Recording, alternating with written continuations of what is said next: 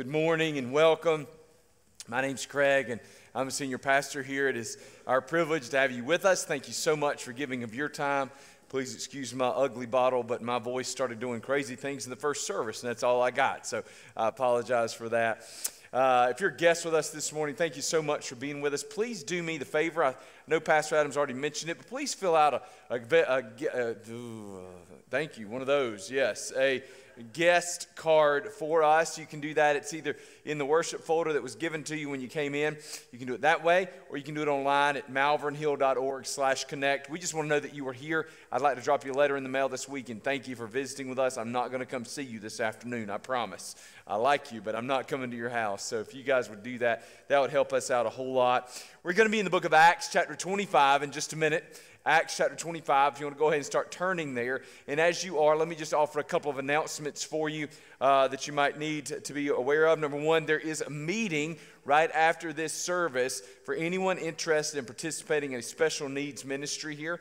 Uh, Erin Taylor is going to meet with you. Will you raise your hand, Erin? She's right up here at the front. So she'll meet somewhere in this general area. I think she kind of stood on the sat on the steps right up here in the early service. So she'll be right up here. Um, if you got any, any interest in helping to assist with a special needs ministry here, please come see her. Uh, a reminder that we do have uh, parent child baby dedication coming up in a couple of weeks. So if you've not already signed up to participate in that, uh, please do so. Uh, if you are interested in having your children dedicated, uh, third, tonight at 6 o'clock, there is uh, a community worship service here uh, for teenagers. We're hoping to have 350 or so teenagers that are here this evening. You are welcome and invited to come, but just know it's going to be a little bit louder than you're used to, and it's going to be a whole bunch of kids. So uh, we'd love to have you. Please pray for us as we seek to share the gospel with kids. I'm going to tell you, I'm preaching tonight.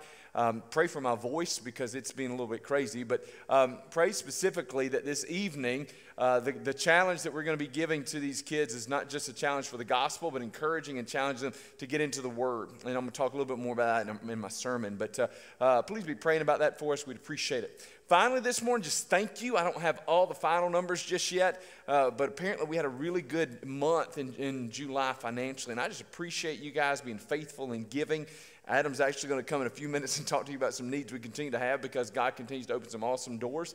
Um, but just know that we have those needs because of doors that continue to be open, not because you guys aren't doing so many wonderful things and, and being um, uh, just responsible with that and, and gracious and kind and generous in your giving. And I just appreciate that. All right, having said all that now, I'm going to ask you if you would to stand with me in honor of God's word. We're going to be in, again, Acts chapter 25 beginning in verse 1. All right, here we go. Now, three days after Festus had arrived from the province, time out, hold on, I forgot to remind you, Paul's in jail. Remember, we've been looking at Paul in jail for a while. Paul went to jail. He's kind of been uh, jostled about from one trial to another, and now he's in Caesarea and he's on trial again. All right, let's pick back up. Now, three days after Festus had arrived in the province, he went up to Jerusalem from Caesarea. And the chief priests and the principal men of the Jews laid out their case against Paul, and they urged him, asking as a favor against Paul, that he summon him to Jerusalem because they were planning an ambush to kill him on the way. Festus replied that Paul was being kept at Caesarea and that he himself intended to go there shortly. So, said he, let the men of authority among you go down with me. And if there is anything wrong about the man, let them bring charges against him. After he stayed among them not more than eight or ten days, he went down to Caesarea. And the next day he took his seat on the tribunal and ordered Paul to be brought. When he had arrived, the Jews who had come down from Jerusalem stood around him, bringing many and serious charges against him that they could not prove. Paul argued that, uh, excuse me, Paul argued in his defense, neither against the law of the Jews, nor against the temple, nor against Caesar have I committed any offense. But Festus, wishing to do the Jews a favor, said to Paul, Do you wish to go up to Jerusalem and there be tried on these charges before me? But Paul said, I'm standing before Caesar's tribunal, where I ought to be tried. To the Jews I have done no wrong, as you yourself know very well. If then, I'm, if then I am a wrongdoer and have committed anything for which I deserve to die, I do not seek to escape death. But if there is nothing to their charges against me, no one can give me up to them. I appeal to Caesar. Then Festus, when he had conferred with his council, answered, To Caesar you have appealed, to Caesar you shall go. Let's pray together. Father God, thank you so much for loving us, and thank you for this word that never fails. I pray, Father, that as we wrestle through this passage of Scripture, that you would show us, Lord God, how it is that we might take the road less traveled, Father God, show us how it is that we might be willing to do whatever is necessary to serve you faithfully. In Jesus' name, amen. Thank you. Please be seated. You know, usually when I ask the question, how far are you willing to go to serve the Lord, or what would you be willing to do to serve the Lord, uh, people are, are, are, ready with, with an answer, right? And if it's a big thing, people think of those things. Like, I, would be willing to, to give up my, my, my home for the Lord, or I'd be willing to even give up my life. You might be willing to go to the fire as, Daniel did in, in the story of Daniel in, uh, or excuse me, not of Daniel. I, I just completely butchered that. I, I, said it wrong in the first service. Uh, but of Shadrach, Meshach, and Abednego as they went to the fire there in that story in the book of Daniel. Uh, and, and many of us feel like we would be willing to do the big things for the Lord.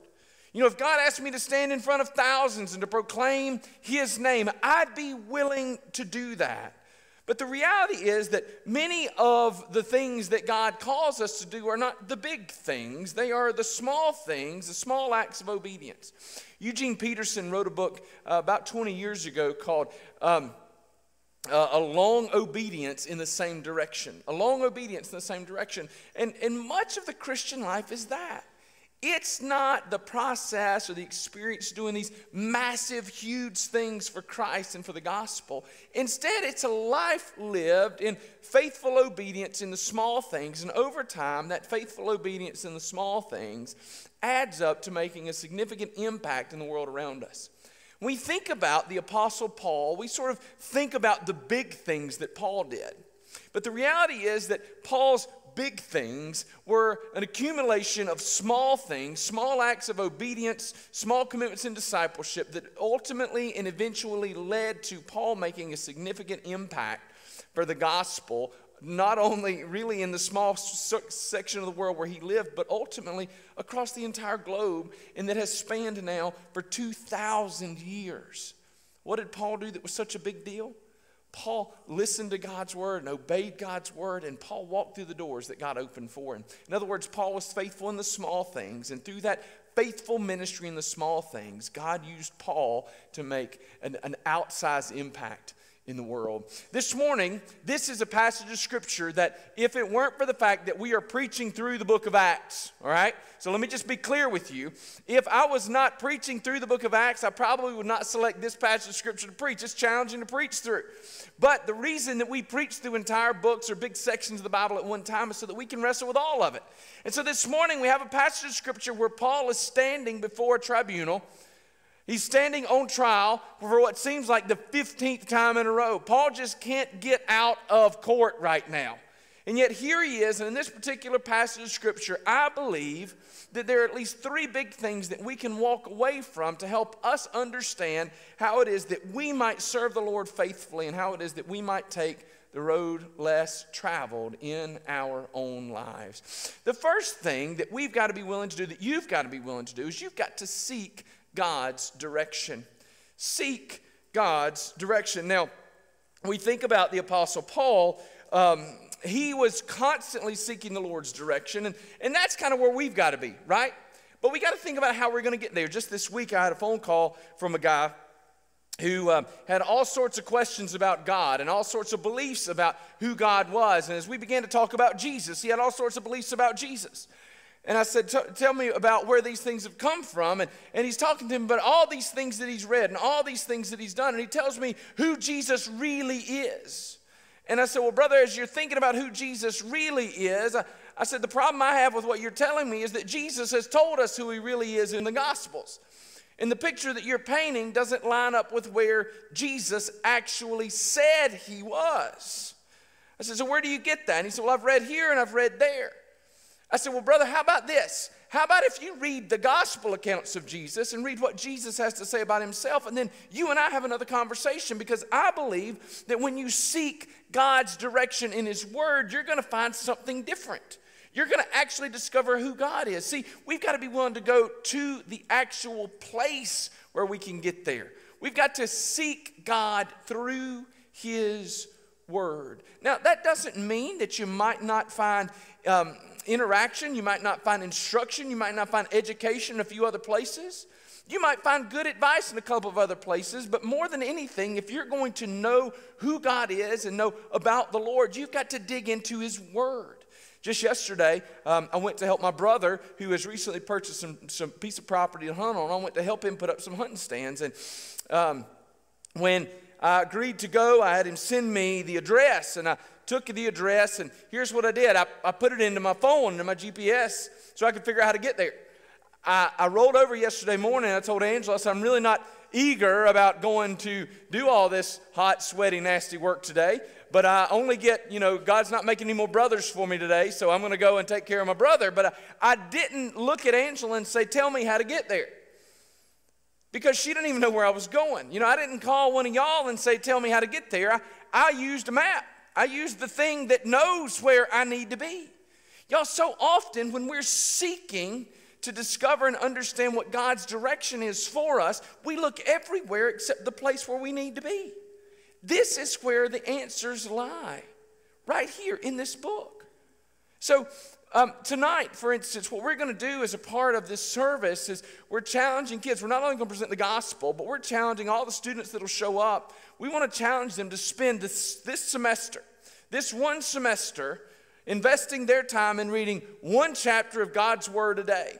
Right? Now, that doesn't seem like a ton, but we believe that even with just one chapter a day, that if we've got hundreds of students across this county consuming God's Word on a consistent basis, we believe that the Word of God is powerful to change lives. And so I want you to be praying for me with that. We've, we've created a website. We're giving them these little orange, they're horrible orange. Like we, and this is why. We understand that there are Clemson fans here. Um, and I'm not one. And so there was this question about should they be orange? I said, well, it is the ugliest color known to mankind, and so it should grab attention. And so that's why they're orange. Um, that's not true. I made all that up on the spot. But uh, webs, uh, little bracelets and stickers that have a website on them. And the website, you go to the website, it's a super simple website that one of our guys built for us here, and that website takes them right to a Bible reading guide. See, we, we know teenagers well enough to know that we challenge them to read the Word, we want to encourage them to read the Word, but they can't keep up with anything. We're lucky if they keep up with their head. And so we knew that we had to figure out some way to keep that Bible reading guide in front of them, so we got a website and we put a bracelet on their wrist and a sticker that they can stick on anything. And if they can just remember that website, then go to that website and download their Bible reading guide and they can keep up because we believe that the Word of God is that powerful and that important. I want to encourage you to read God's Word if you want to know what God wants from you. Now, some of you have a pattern and a habit of doing that. There are some of you that may read four or five or six chapters a day. Wonderful, that's great. Some of you have a habit of reading about three chapters a day. Uh, I, I don't know if you know this, but if you read about three chapters a day, you can make it through the Bible in a year, right? Just about three chapters a day. But here's the cool thing if you're a person that says, I just don't know if I can do that, I can't consume all that, I feel overwhelmed when I begin to dig into the Word, watch this. If you read one chapter of the Bible a day, you know that in just about three years you could read through the entire thing?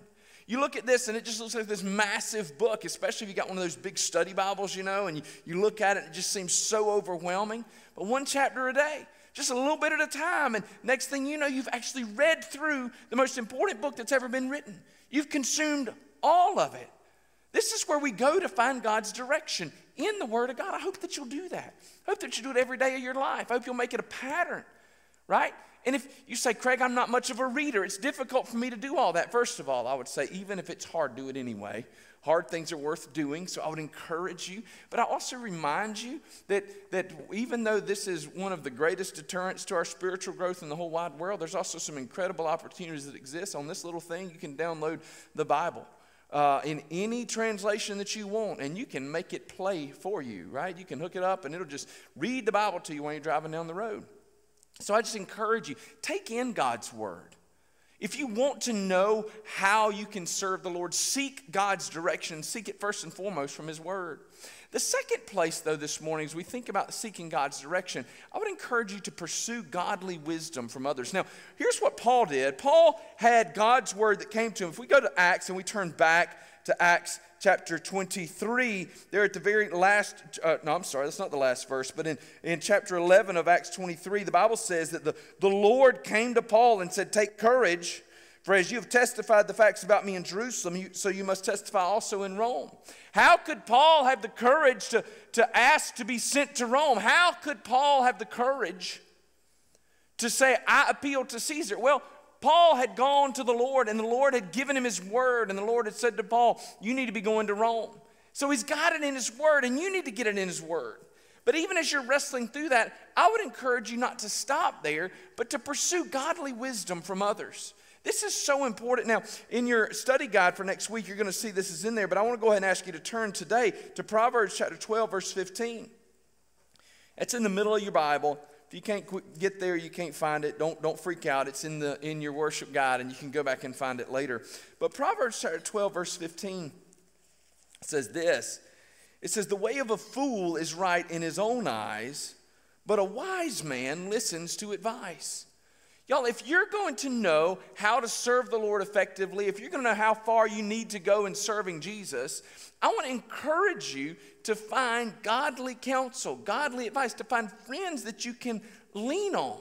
Now, notice I said godly advice. How do we know the difference? Well, first of all, I would encourage you to focus on finding people that have a relationship with the Lord, that are plugged into a local church, that are committed to the Lord, and, and that they're digging into God's Word. So that when you're going to them and you're asking for advice, they're not just flipping a quarter to figure out what they're going to tell you. They're actually able to back up their advice for you with the Word of God right? So I would encourage you. This is where our life groups are so important because you got a small group of people that you can lean into and you can wrestle through the texts of God's word with. You can wrestle through opportunities together. There are people that you can lean on, okay?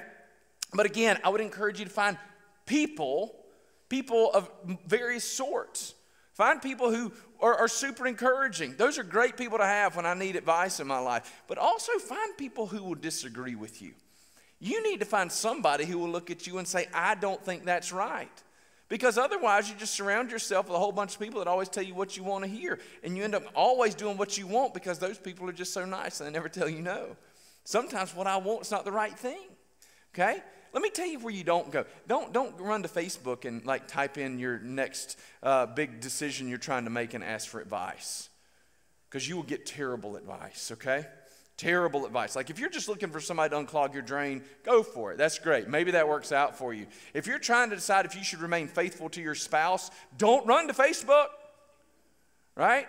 Because you'll find people doing the most ridiculous things. Whatever it takes to make you happy. That's not what God's word says, right? You need to make sure that you're running to people who are committed to the Lord and committed to the things of the Lord. And those are the people that are helping you to rightly divide the word and understand the word of God, but also the people that are helping you to rightly divide and understand your own emotions, your own desires, your own plans. Find those people that can help you to apply God's word to your life. So the first thing, seek God's direction. The second thing this morning, and we see Paul doing this, the second thing is obey today, right now. Now, this is Paul's pattern throughout his life. It's just regular, over and over, sometimes relatively boring obedience. Y'all, we've got to, once the Lord has told us what is good and acceptable for us, what is right for us to do, then our responsibility is to do it when? Right now. Right now, parents, I'm just curious has there ever been a point in time in your life with, with children that they've disobeyed you for like three, four, five days, and then like day six, they just wake up and they go, You know, today, even after this whole building of disobedience today, I want to undo all the things that I've done. I've, I've refused to clean my room or, or ignored you or just haven't done it for like the last five days. But today, when I wake up, today I, I'm going to organize my Legos by colors and size, and I'm going to vacuum my room, and I'm going to throw things away just because I want to obey. Right? That's a fantasy world. It doesn't exist. And if it exists in your house, please come talk to me because I'm doing something really wrong. Right? Listen, watch. Delayed obedience is disobedience and leads to more of the same. We don't ascend the steps of disobedience and suddenly find ourselves desiring to do the right thing.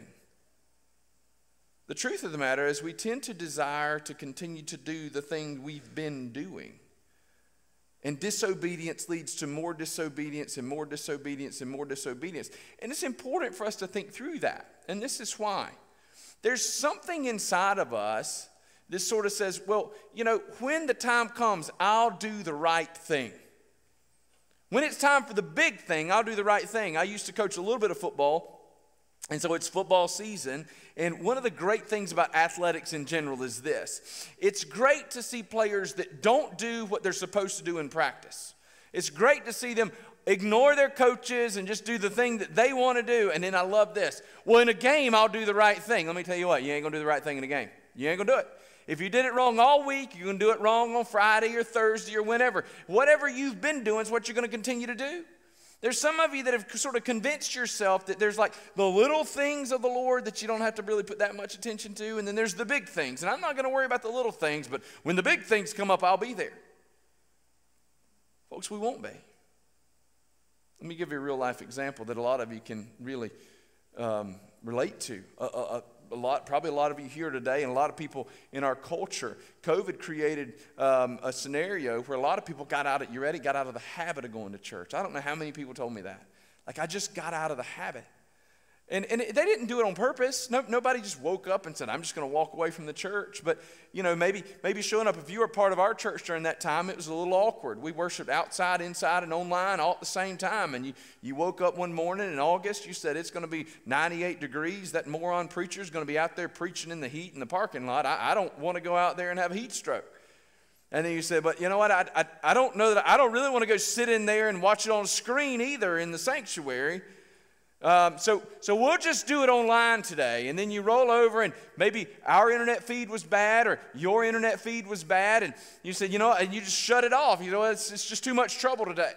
Well, the next week you look around and you realize, hey, you know what? It's, it's a lot of trouble to get everybody up and ready just to go sit in a parking lot and sweat. So, so we'll just plan to sit together as a family and and we'll watch the worship service together. And you, you did that, and it went okay until somebody spilled their cereal and somebody sat on somebody's leg, and that was kind of aggravating. And the next week, you sit around and you go, Well, we were going to have family time around the computer and watch this worship service, but you know what? Family time's what really matters. And so just this once, we're just gonna we're gonna head out to the lake and, and we'll have a good time as a family, because that's that's what we should be doing anyway. And you go out to the lake and you have a good time, and that's Sunday number three. By Sunday number four, you hadn't even thought about whether the church is involved because the lake was pretty good, and you just get out of the habit, right? And you look up six months later and you've not been plugged into the church and you don't really know what happened because you didn't, you didn't do it on purpose, you just kind of got out of the habit. Obedience is a habit and disobedience is a habit.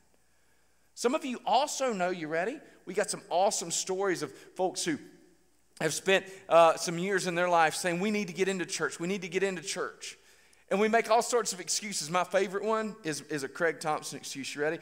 Well, next month when things slow down, we'll get into that. Y'all, next month hasn't arrived yet for me. Like, it, nothing seems to ever slow down. Everything just kind of keeps moving into greater de- degrees of complexity in my life. But there's some of you that finally reached the point that said, I don't know when next month is going to get here, but we know that we've got to change this pattern and we've got to get our family engaged in a local church. And you changed your habits right then. Well, what you discovered is that first Sunday was pretty challenging and the second Sunday was hard. And maybe there were a few months of just struggle to get there, but then you, you created a new pattern and you discovered that over time that, that pattern began to take hold.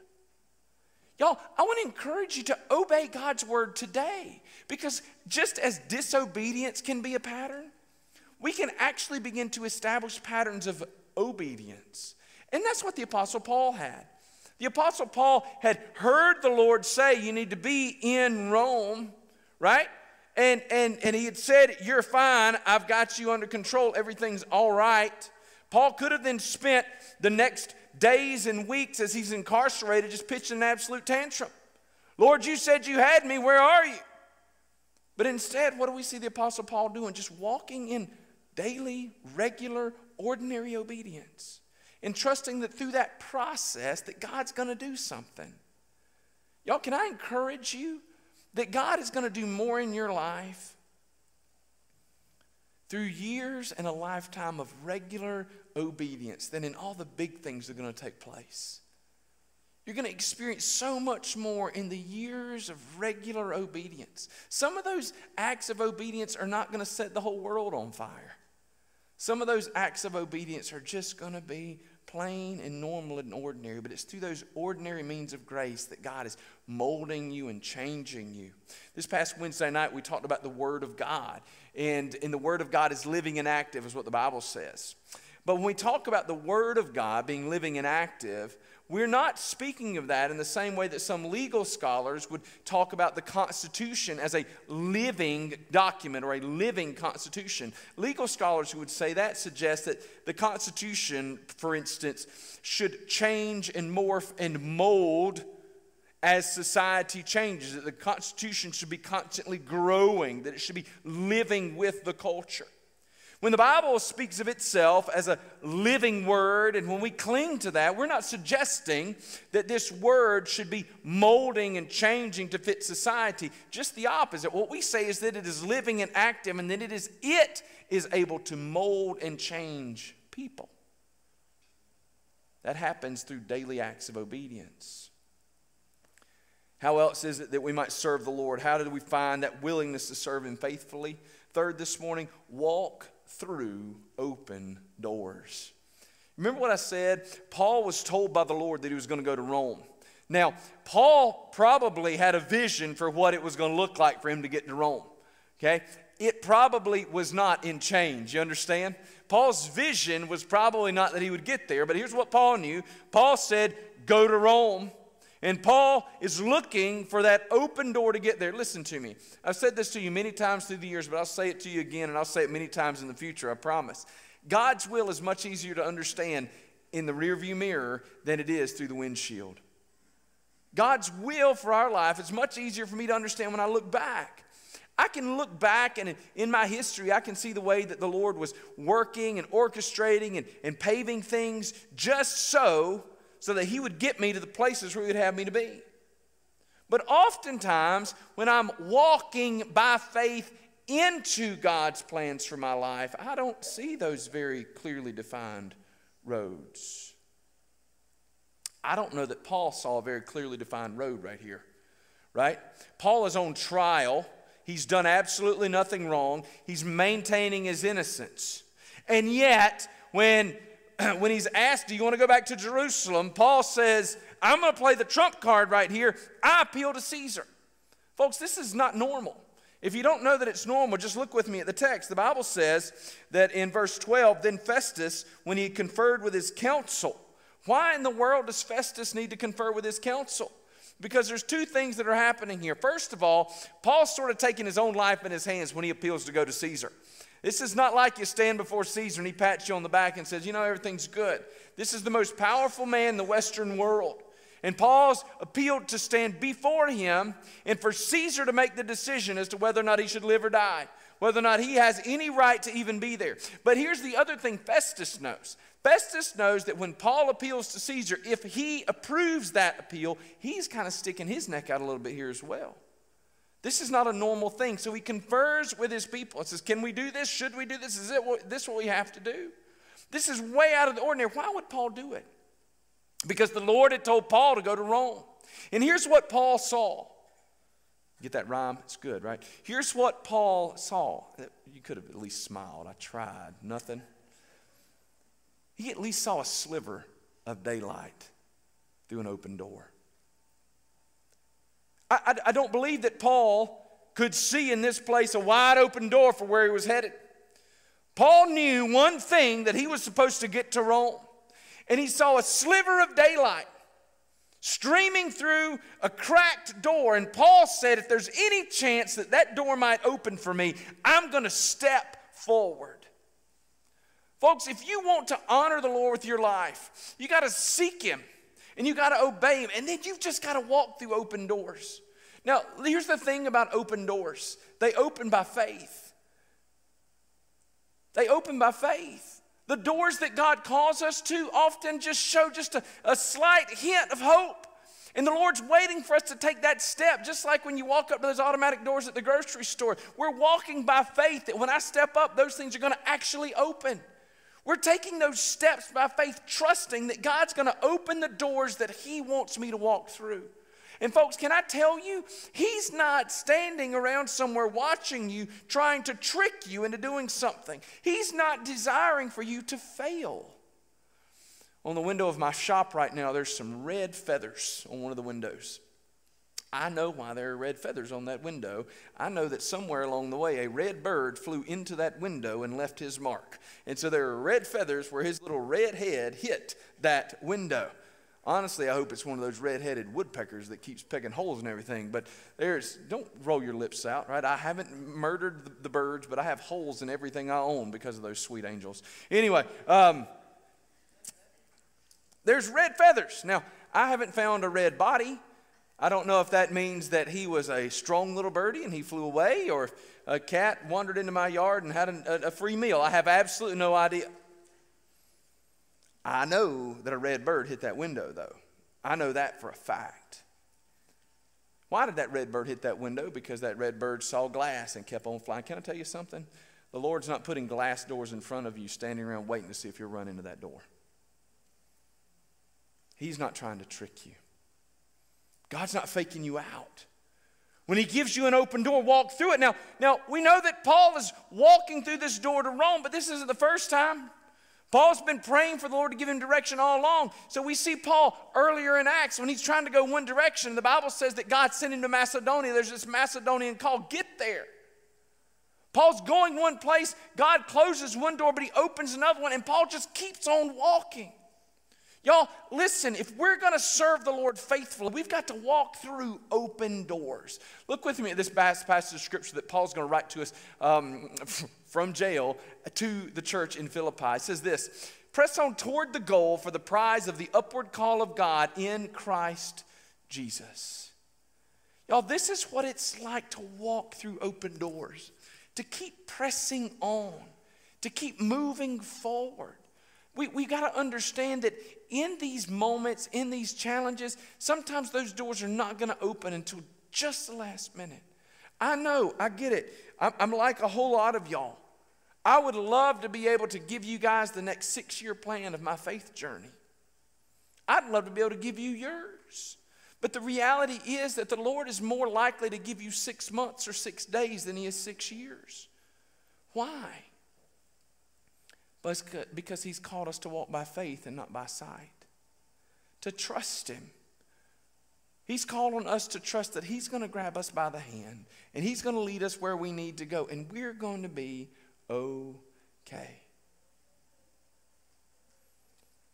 So, in conclusion this morning, how far are you willing to go? How far are you willing to go to serve the Lord? I'm thrilled to death if you're willing to go to the ends of the earth. But are you willing to go to the end of your stairs in the morning and begin by reading God's word before you get, a, get up and go to work? You're willing to go to the ends of the earth, but are you willing to go to the end of your road and share the good news with somebody there who needs to hear it? You're willing to do huge things for the Lord. Are you willing to do the small things? Y'all know the truth. Until we're willing to do the small things, we're not worthy to do the big things. But it's not just that. Until we do the small things, we can't be prepared for the big things. Listen, God's called us to follow the Apostle Paul and to take the road less traveled. I promise you that the road to Rome by way of appeal to Caesar was not one that was traveled very often, but it was the road that God had laid out for the Apostle Paul.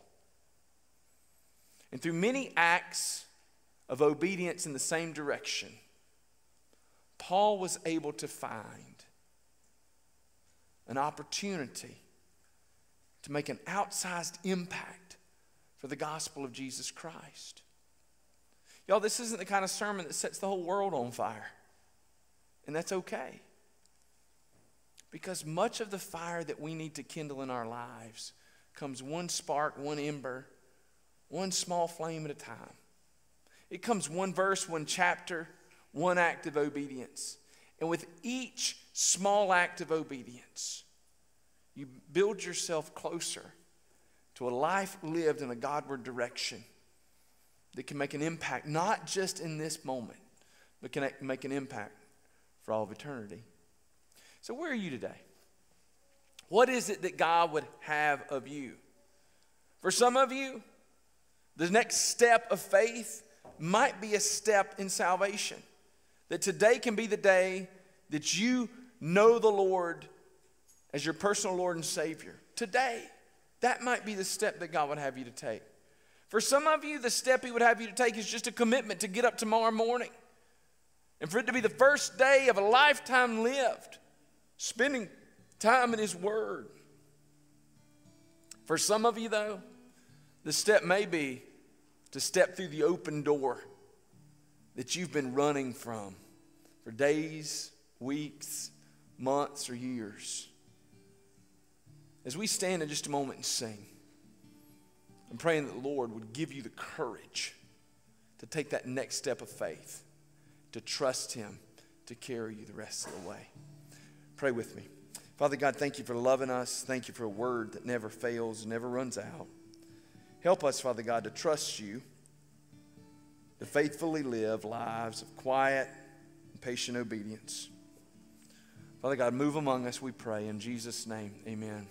Stand with us as we sing.